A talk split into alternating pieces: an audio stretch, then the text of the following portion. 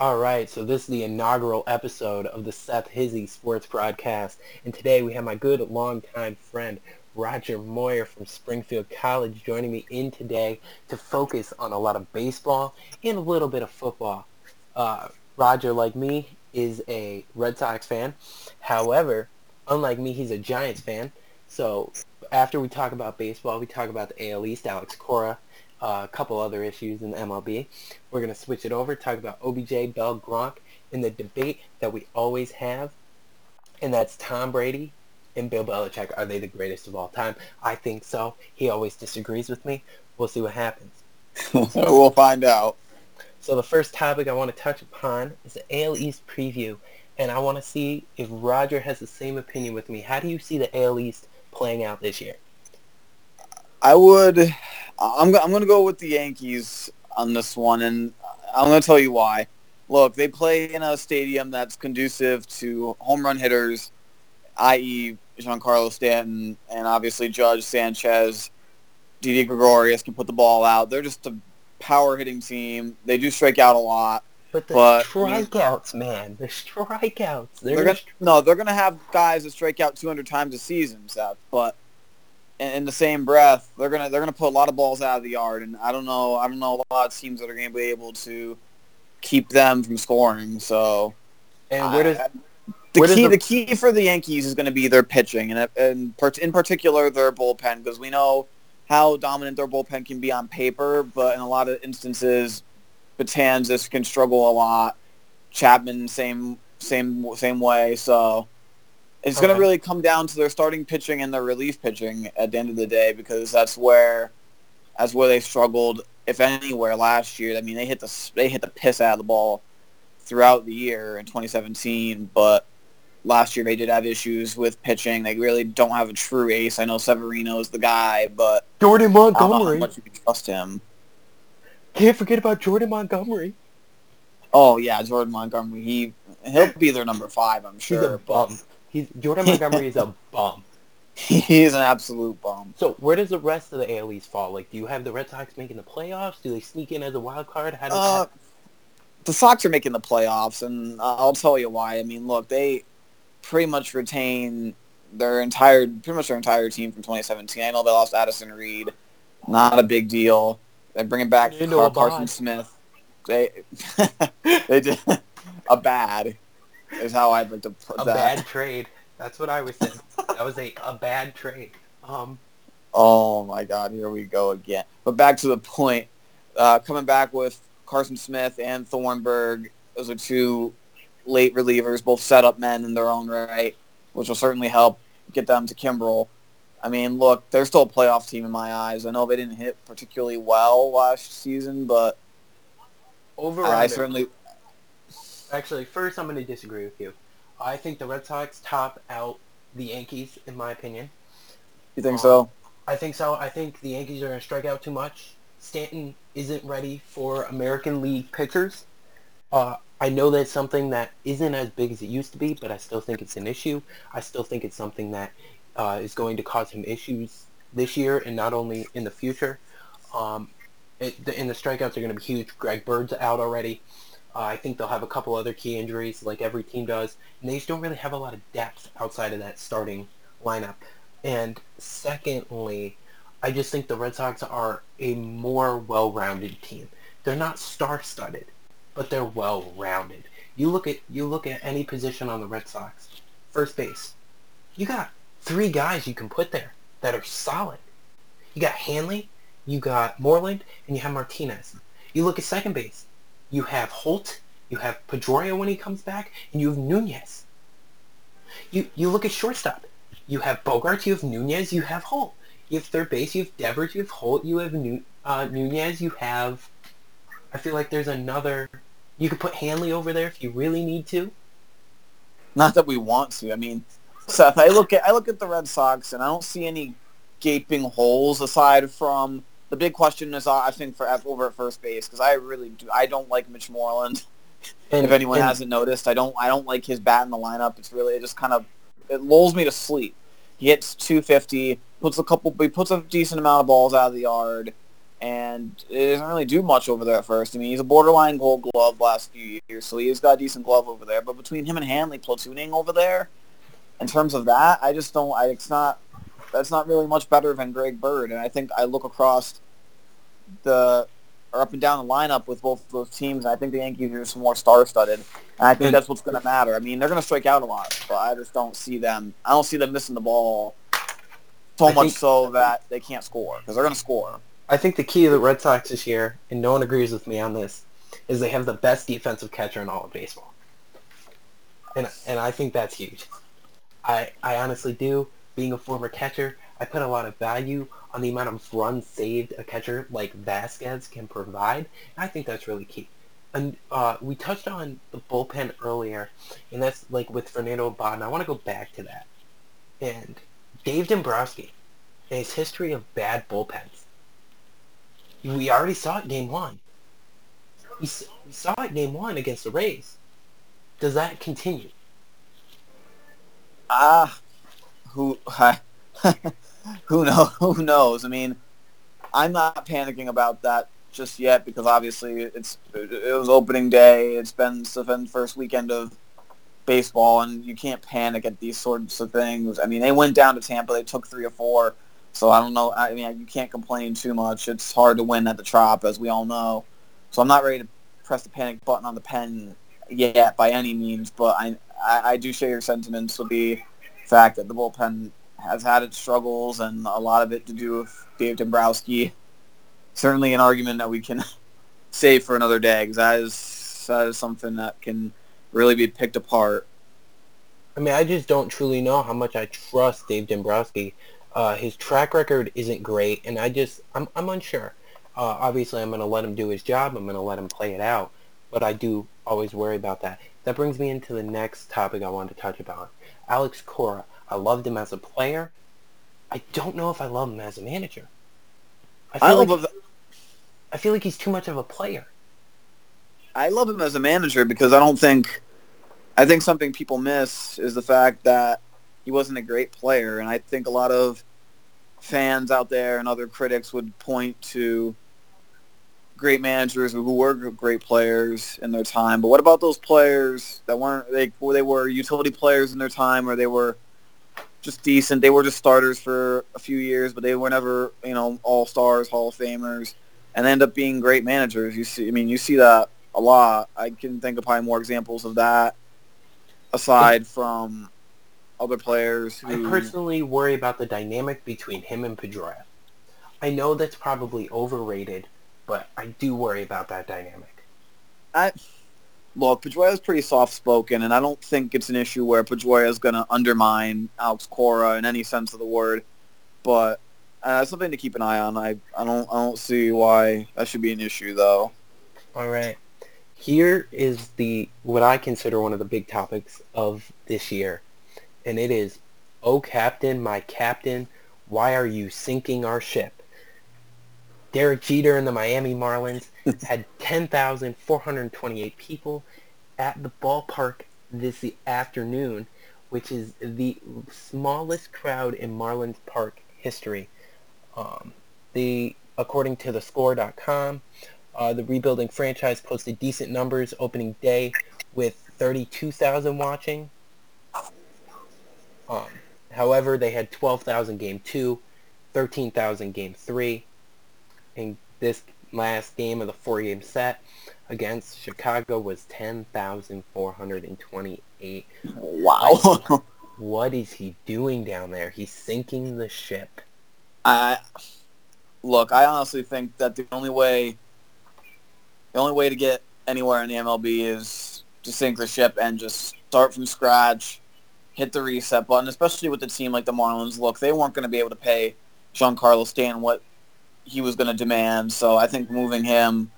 What he was going to demand? first- What he was going to demand? He's under contract till he's 39. Well, I understand that, but that was that's after the Yankees, No, I believe, gave him an extension. Was it not? no, no. He was he was under contract for 13 years.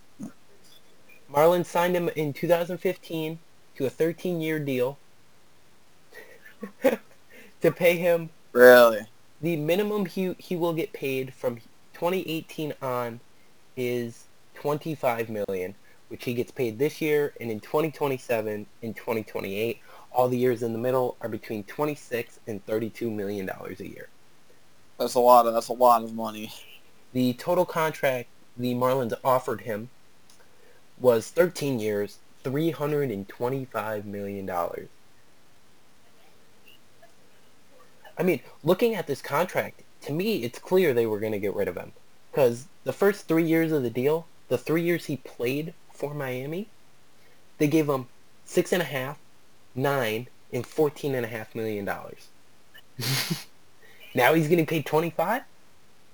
But I just I think that's a rebuild that's going to take way too long. It's going to be a horrible rebuild and I'm, and I'm kind of worried well, we, we, we don't know what that rebuild's going to look like because it, it's going to be it might be a decade in the making. I mean, you look at the, what the White Sox are doing now, and what they've been what they did the last two three seasons now. They've totally hit the reset button. They've they're these prospects that they traded for are just starting to work their way through. I mean, you see Moncada is now their second baseman. He's pretty, pretty much the first of what's going to be many young players working through their system. And look, these things take a long time, and I mean, the, the, the, the situation that the Marlins were in, they had they have they had some some talent. They had five six players that were pretty talented, borderline all stars in Yelich and Ozuna, obviously Stanton. I mean, all in right. the situation that they were in, I don't think they had enough firepower to make a legitimate run. And once you trade Stanton, I mean, I, that was pretty much the domino the first domino of it to fall, and the rest are just going to follow suit. Because then other players are going to ask to be traded away, which the Marlins ended up doing. And at that point, why keep any of these players when their their careers are going to be going to waste in a place that's not going to have any sort of winning for a while at least. So I don't have a problem. I don't think there's an any. I don't think you can have an issue with the trades that followed Stanton Stanton's trade to the Yankees but I, it, we can it can be argued that the Stanton trade may or may not have happened, should have happened. But I think if you look at any team that doesn't have that high payroll like the Marlins, I think I think you have to hit the reset button at some point because you can't just sit there treading water at 75 wins a year, hoping to break through because it just doesn't happen in Major League Baseball. It, is, it takes a while to build a legit team. You, I mean, the Phillies were that way, the Rays were that way. These just small these small market teams they're, going to struggle. So this is kind of the only way they can combat that. All right. Uh, the last question I want to ask before we switch over to football, and it's I, I have a very specific answer on this personally, but I want to see your opinion first. Over under Red Sox 94 wins. They won 94 last year. They predicted win 94 this year. Over under. I'll take the over. I'm gonna. I, I have them chalked up at about 96 wins personally. I don't think that's enough to win the East. I think the Yankees about 98 wins. But I, the Red Sox are de- look. The Red Sox are definitely a playoff team, and I certainly think they're going to be one of the premier AL teams. Obviously, I think they're still going to sting the ball, and they're gonna they're they got some of the best pitching in baseball, especially on the back end with Kimbrel. So look, they're a playoff team in my opinion, but I just don't see them beating the Yankees. I think it's going to be it's going to be a hell of a race. All right, now we're going to switch over to the great sport of football, where we saw plenty of jokes this afternoon. I don't think you saw these, which is why I'm bringing them up in the spur of things. If you followed Instagram this evening uh, and you looked at Von Miller and Emmanuel Sanders' Instagram, uh, Von Miller posted 11 hours ago a picture of him with breaking news Broncos agree to trade All-Pro Von Miller to the Browns with the caption, It's been real Denver. The Mile High City and the Broncos will always have my heart. Super Bowl 50 champs. They can never take that away from us. At Cleveland Browns and at Juice Landry, what's good? And then Emmanuel Sanders, around the same time, tweeted a picture of him catching catching a pass with the caption, Thank you, Bronco Nation for giving me so much love and support, I've decided to take my talents to Washington to join Josh Norman in a quest to win Super Bowl 53. Washington, we lit. I'm on the way. And he's in a Washington Redskins uniform while catching. And then The Jaguars wanted to join in on this too, posted a fake jersey, which looks absolutely horrendous. I just, I feel bad that people are picking on the Cleveland Browns. I think that's that's not fair. You know, you know, you, you know how much they would love to have Von Miller. I wouldn't sleep on the Cleveland Browns. They've they've had a lot of star power in the past few months. I I wouldn't be shocked if they end up being a playoff team, and within the next three seasons. But so what we'll get into now are the main stories of the NFL. We're going to talk about individual players, whether or not you think they're going to stay on the team, get traded, leave in free agency, or re-sign in free agency, or in some cases retire or even sit out the year. First one we'll start with is on your favorite team, the New York Football Giants. Odell Beckham Jr., what does he do this year? Well, look, let's let's get rid of the the crazy notion that's been swirling around the NFL at the idea that the Giants would trade him. I, it's just ludicrous.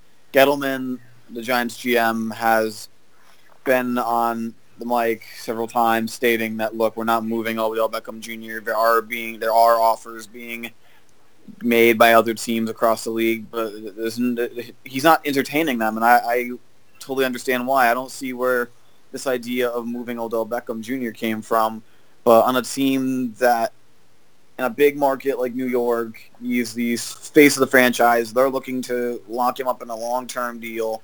Uh, oh, there's no leaving. way. There's he's no leaving. way he's being moved. He's leaving. He's There's no way he's being moved. It's absurd. Come on, he's he's leaving at the end of the year. He wants a Super Bowl. You're not going to get that in New York. I, I don't. I. See, if I'm trying to win a Super Bowl in New York, I'd rather go play well, not every, Jets. Well, I, I think there's two issues with that. One, you don't really know what direction this team's going in, so I think we have to wait until the end of the 2018 season before we really take a hard look and be like, all right, is Odell Beckham Jr. going to stay in New York or not? All right. But my second, but my second point would be, I don't know if he really cares if he wins a Super Bowl or not. I don't know he's what his intent is. I think he. He is I all about he, the money. He's all. I understand that, but I think the man. I think the man wants to get paid the ma- amount he should, and I don't blame him. The Giants got to pay the guy. They should pay Nike. Nike should not be paying him more than the Giants do. That's absurd. He's on his rookie deal. Come on. I understand that. I understand that, but they should have. They, he should have been signed to an extension this time last year, and the fact that this has dragged on for a whole year now is beyond me. Le'Veon Bell, does he sit out the year? I think he does. I, I think he will, and look, I think he knows what he's worth, and he's very talented, obviously. So I, I could definitely see that. That would not surprise me at all. One that touches my heart, one that's been bothering me all summer, or all fall rather, all winter. Robert Gronkowski. I think he is going to end up getting traded or he's going to retire. Uh, so far, he's been a distraction this offseason. Uh, we all know how Bill Belichick handles distractions, and that's to get rid of him, and that bothers me. And it pains me because he's he's going to be the greatest tight end of all time. But I personally think he's going to get traded by the end of the year. What are what are your thoughts on that one? Look, I, I, I think I think he stays in New England, and I'm going to tell you why. I just don't see him ending up anywhere else. I know New England has a tendency to trade some of their star players away, maybe impulsively, maybe not. But I don't I don't see him ending up anywhere but in a Patriots uniform. How long I think that will be, I'd probably only give him another two years. I think he look he's had a lot of injuries, and they're really starting to add up. He he's on the sideline more than he's on the field. So for me, I, I I would give it two years, maybe less, maybe a year. But I think he goes out as a Patriot, if anything. But I I I'll see. I, he'll be on the field this year. All right. Um, and then one of our last main topics before I try, I'm trying to find some like funnier topics and on. But last main topic: Belichick, Brady. Greatest of all time? Yes or no? That's a trick question because I, I agree with half of that statement. Okay. What, what For me, Bill Belichick is the greatest football coach of all time. One of the greatest. He's, he's the greatest football mind of all time. I think you have to go back to his days as a head coach of the Browns, as an assistant with the Giants for many years. He he has more Super Bowl rings than just the five that he brought to New England. He has a pair that he brought to the Giants in the 80s as defensive coordinator under Bill Parcells with the great Lawrence Taylor. So, and as no hands down, he is the greatest football mind that there has ever been, and probably will ever be, at least for a while in our lifetime. But for me, I, I the jury's still going to be out on Tom Brady. For me, I, I'm not going to say no that he's not the greatest, but I'm going to wait until he is retired from the NFL before I make that statement because there's a lot of quarterbacks. I mean, if you look at raw talent, I, I would argue that quarterbacks like Dan Marino were better, and there's certainly other quarterbacks I could pinpoint to, such as Joe Montana, maybe Steve Young, Favre. There's still there's still look. He's probably the most decorated quarterback of all of them. You could certainly make a state case for that. Correct. But in terms of pure statistics, I, I it's still I'm the jury's still out for me. I mean, I mean, I personally think they both are the greatest in their respective roles. Uh, obviously, I'm a little bit biased because I am a Patriots fan, but I do believe the amount of success we've had over um, my lifetime, and specifically, has been absolutely astonishing and something you don't really see in sports anymore. You think of legacies where you have a team going deep into the playoffs every year. You think of UConn women's basketball you think of UCLA men's basketball. You think of the Yankees in the 30s. And then who else do you really think of? The Celtics. The Celtics uh, with Bill Russell. You know. And if you think about all those teams and programs that I named, those are the greatest in their respective sports. I mean, it, there, there's nothing that compares to what the Patriots have done under these two guys. Um, well, I could I could draw a similar similar connections to the Steelers of the '70s with behind the Iron Curtain, or Steel Curtain rather. This dominant. They weren't AFC Championship. I believe it's nine straight years at this point. I would. Again, I don't know if that's so much Brady as it is Bill Belichick because I don't. I, I, mean, I don't want to point to Matt Cassel, but again, this team, the Patriots. Everyone as always Bill points Belichick to is, Matt Cassel. Everyone points. As long as long as Bill Belichick is the head football coach of the New England Patriots, they're always going to be relevant. Always. I don't. I don't know if they're that way without him, even if they have Tom Brady. But we'll never find that out because I honestly believe that when one of them retires, I think the other one will follow suit within the year. See, I I don't want to say it, but I feel like Brady will outlast Belichick.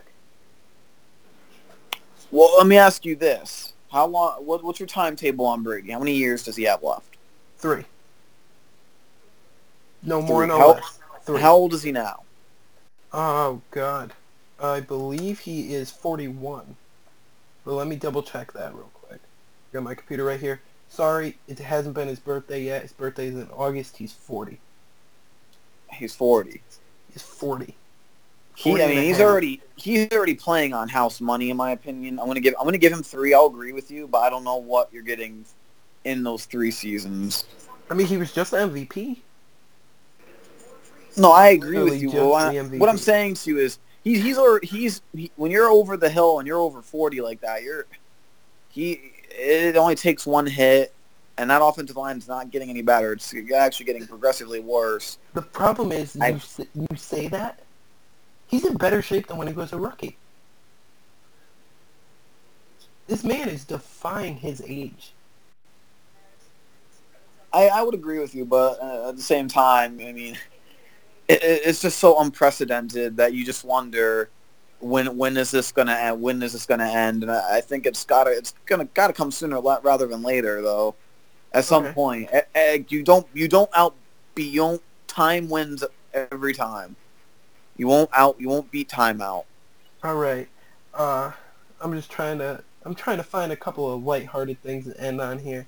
Um, the first being something that you know some news headlines were big on talking about it, and others weren't. I think it deserves a lot more credit than it was. uh, 36-year-old Chicago Blackhawks emergency goaltender was forced into a game on th- on on Thursday. I don't know if you heard about this, Roger. Uh, because you're not a huge hockey guy, correct? Correct. I don't. I'm not. I don't follow hockey enough to really Okay. keep tabs on these sort of So- things. So this year in the NHL, they implemented a new rule where the, the home team has to have an emergency goalie on hand for either team to use if both of your goalies um, are hurt. Yeah. Us- usually these guys are just fans that play in rec leagues, and they're just there in case shit hits the fan, which never really does. You know. What are the, what are the odds of having two goalies hurt in the same day, right? Lightning striking in a bottle. Well, Thursday, Chicago Blackhawks starter Forsberg, Anton Forsberg, suffered an injury in the pregame warm-ups. Okay? So, Okay. 36, thir- 36? Let me double check that. Yep, 36-year-old Scott Foster had, had to come in as the backup. He warms up, he warms up with the team, and Delia, the back, the actual backup, is in the game, right? Blackhawks are up 6-2 going into the third and final period.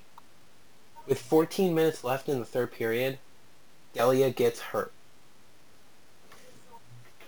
So, a guy that plays in a men's adult rec league is now skating in a game in which his team has the lead in an NHL game. he came in, he's up 6 to 2. He has to play 14 minutes in goal. How how what do you think the final score of that game was? Oh, I, I would. I would anticipate that to end up being a six five, six six, going to overtime. 6-2. Really? He saved all 7 shots, Wow. including a couple of amazing there was an amazing snipe shot from Patrik Laine. The fans chanted his name and they named him the first star of the game. This guy, right? He tended goal for Western Michigan University for 21 games in 0203 and one game in 0506 and that's it for his like collegiate hockey career. And this guy, this guy has an NHL win. From rags to riches. I, I One honestly, man's trash. That's impressive. talking- he was talking about it. Usually, what these guys do is they just they give them tickets, they give them gear, and they're like, "Hey, just be at, just make sure you're at all the games." Well, he actually got to play. I wonder how many times that happens. I'm pretty sure that is the only time that's happened since this rule became a thing. Um, but other than that, I is there any other big sports news that you overly want to discuss in this episode of the podcast? trying to think if there's anything else that you know that's I ha- on my mind. I have one. It's more generic, but uh, what are you what are you interested in in this next this coming week of sports? What's your what's your biggest what's what's on your plate here, Seth? What are you looking forward to this week? All right. Uh, the main things I'm looking forward to is how the, if the Celtics continue to play as well as they have been without Kyrie Irving, uh, guys like Marcus Morris, guys like Terry Rozier have been stepping up in the absence of the main star Kyrie Irving. And going into the playoffs, it'll be extremely important that these guys continue to step up and not have this be a one or two game thing. And that's something I'm personally really concerned with. I'm really concerned with Terry Rozier, Scary Terry. I love him to death, but I'm really concerned about him dropping off going into the playoffs. I want to get Kyrie back for the second round. I want to see if maybe Gordon Hayward can step on the court in the second or third round, but we have to get there first, and that's the real issue. Um, other than that, I want to watch the Bruins. I love the Bruins. Uh, they've been playing extremely well this year. I love all the rookies. Uh, I love DeBrusk. I love, uh, he's not a rookie, but I love Chara. Uh, I love Pastrnak. This team's been meshing. It's been working really well. And as these these injuries start to heal towards the end of the year, I want to see how well these guys intermingle again, back in off the injury report, and go into the playoffs strong. I honestly think you could have both the Bruins and the Celtics in their respective conference championships. Uh, other than that, I, I know it's towards the end of next week, towards the end of this next coming week, starting into the week after, if I remember correctly.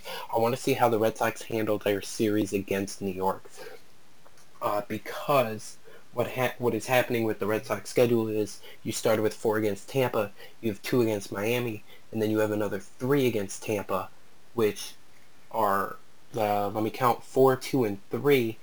That is nine games against some of the worst teams in the MLB this year, and then you play one of the best. And I want to see how that that works out. Uh, that kind of worries me a little bit. Uh, something I just read the Giants are apparent, reportedly asking for at least two first-round picks for Odell Beckham Jr. Uh, Geno Smith, uh, two hours ago, agreed to a one-year deal with the Chargers. Good riddance. Um, oh yeah, he was on your team, wasn't he? Yeah, he was with the New York Football Giants. Um, just looking at a couple other headlines. Uh, Rob Gronkowski is pretty certain he will return to the Patriots despite friction with Bill Belichick. Uh, that was posted on ESPN just un- over an hour ago. Uh, let me see if I can find any real quote from him. So far, it's just an article uh, with the only thing in quotes being that uh, pretty certain. So at this point, it's all speculation. Uh, apparently a couple days ago, the the Atlanta Falcons are having issues getting a contract extension for Matt Ryan. Uh, they want to, he wants a hundred million dollars, and eighty five guaranteed, um, which is all sp- uh, spawning from the Kirk Cousins three-year, $84 million fully guaranteed contract with the Minnesota Vikings, which I personally totally disagree with. I am against fully guaranteed contracts. One of the things I love about football is the fact that most of the contracts are unguaranteed. That's that is something I really, really, really love. Um, and that'll be something that'll be interesting to watch in these next couple weeks. Okay, I have. I think I, I have three. I have three, three topics that may arise as we move forward in this week. Obviously, the NCAA men's basketball final is tomorrow night. It's going to be third seeded uh, that was Michigan tonight. Wolverines. Oh, you're uh, talking men's. My bad. My bad. My bad. Uh, the women's were today, tonight. Uh, the men's tomorrow. So between Michigan and Villanova, look, uh, Michigan hasn't really had too much in the way of tough games so far. I mean, they haven't really been battle tested. They've had a, they had a close one with Houston, but they have yet to beat a seed higher than a six on on on route to the NCAA championship game. Villanova might be hands down the best team in all college basketball. I'm in, I'm I'm interested to see how this one goes out. obviously, I was rooting for uh, Loyola of Chicago, but that miracle ended the other night. So I'm interested to see how that goes. Another point of emphasis for me, uh, I'd like to see just like how the draft shakes up. I mean, uh, we've been talking about there's been mock drafts coming out, possible trade ups, trade downs, and I'm, I'm interested to see if anything new happens with that. I know the Bills might look to trade up, and I know the Giants are looking for a king's ransom if they're going to move that second overall pick. So I'm interested to see if anything new happens there.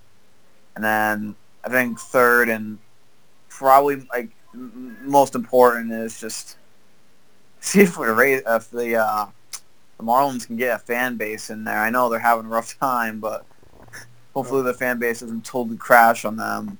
That and all, a little quick tidbit. I'm interested to see if the Boston Celtics can sneak up any further on the Raptors. They're two games out of the number one seed in the Eastern Conference. There's six games for each of them to go. I mean, it's it's a long shot, but definitely, I think they'd rather see themselves in the one as the one seed than be the two seed and have to play the Cavaliers in the Eastern Conference semifinals. Because I know the Cavaliers haven't had the best of seasons, but it, LeBron James, as we've alluded to with Brady, LeBron James has brought and he's brought about, I believe, eight straight teams to the NBA Finals, whether it was the Cavaliers or the Heat. So he, he's constantly bringing his team deep into the playoffs, and I, I don't care. You could put him around anyone, and he his team still has a pretty good chance of winning games. So I'm interested to see uh, how the Eastern Conference standing shake up and who the Celtics draw going in. All right. Uh, I want to end my first episode of this podcast on two Red Sox feel-good stories. Uh, two things that people might not really know that much about. Uh, my first being Bobby Poyner, 25-year-old, made his MLB debut on Saturday. Uh, great for him. He had a great debut. And the thing I love most about his feel-good story is going into this year, uh, right before the end of spring training, he called his parents, said, hey, I think I'm going to make the team. His parents said, come on, Bobby, not a chance. You're going to you're you're going back to the minors. It'll be fine. You'll be all right. We'll come watch. And he's like, no, I'm going to make this team, and I want you to get tickets to Tampa to watch me pitch. So, lo and behold, he makes the team, goes to Tampa. His parents book the tickets before they find out he's made the team. They book the tickets. They go to all the games this weekend. Lo and behold, Saturday he makes his MLB debut. That's awesome. The second one was today, one that I love because I love Daniel Nava. Daniel Nava is one of my best feel-good stories of all time. Marcus Walden. He pitched today. He came in in the sixth inning. He is 29 years old. Made his MLB debut for the Red Sox. He's been in the minor leagues 11 years. Wow. he came in, got the couple of outs he needed. Uh, his second pitch was stroked for a double uh, with the tying run on third base. This is from ESPN. Uh, obviously got to cite my sources. Uh, Walden threw a first pitch strike to Ramos and got an easy fly ball to Mookie. He went out for the seventh and just only took him 10 pitches to get out Mallex Smith, Adeiny Hechavarria, and Denard Span. Not only that, Hechavarria hit a comebacker right to Walden, who caught it right in his glove. Uh, he, like uh, Daniel Nava, who I prefaced earlier, they both played in the Atlantic League. Uh, Walden then bounced from Toronto to Oakland to Cincinnati and thought no one was going to want him. He had Tommy John in 2010. He got called up by Toronto and got sent back down without even playing in a game. And the, in 2014, uh, he was quoted saying that how he was loving playing. His wife was pregnant, and he called. He was upset. He had just gotten sent back down to AAA. He thought no teams wanted him. Called his wife, said he would come back to school, come back home, go to school, and look for another job after that. And she she instantly said, "Not a chance." Now this guy is playing. He he played AAA. He played winter ball in Venezuela. He has his daughter now. Uh, signed with the Twins. Then the Red Sox invited him to camp this year. And on the second to last day of spring training, Cora told him he made the team. I think that's beautiful. That's powerful. That's some really powerful stuff. That's exciting. I'm look, you always love these feel good stories. I really hope that these guys find that success. You always you always hear about the guys who chase that dream and they accomplish everything they wanted to and then some, but it's it's good to hear about the guys who have dealt with a lot of adversity and it, it finally pays off for them. So I, I'm it's, it's really good to hear. I totally agree. And with our two feel-good stories of the day, uh, that'll conclude the first annual, the first ever, the inaugural episode of the Seth Hizzy Sports uh, podcast. It was a great time having you, Roger. Hope to have you back soon. We have a long baseball schedule. We have 162 games between 32 teams, which we can divulge, dissect, and break apart throughout the course of the year. It was great having you. Yeah, thank you. Thanks for having me. Thank you.